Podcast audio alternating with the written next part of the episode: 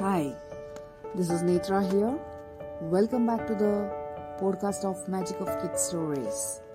Today, I'm narrating the story The Snake Boy. Well, let's begin the story.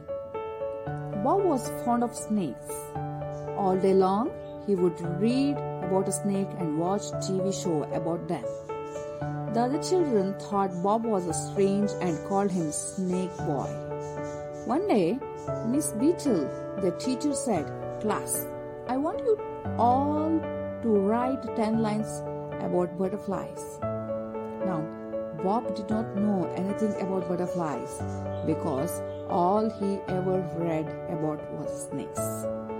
When everybody else gave in the papers, poor Bob had no written a single word.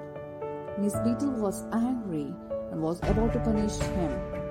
Just then, Mary Jane ran into the class crying, Miss Beetle, there is a snake in the lawn. Hearing this, Beetle fainted. Someone called the fireman. Even the firemen were scared of the snake. Bob went out to the lawn and quickly threw a rock near it. The snake lay still and the fireman grabbed the snake and put it far away. The fireman and the rest of the class thanked Bob for saving the day. So this is the end of the story. Hope you enjoyed it. I'll come back with a new story. Then,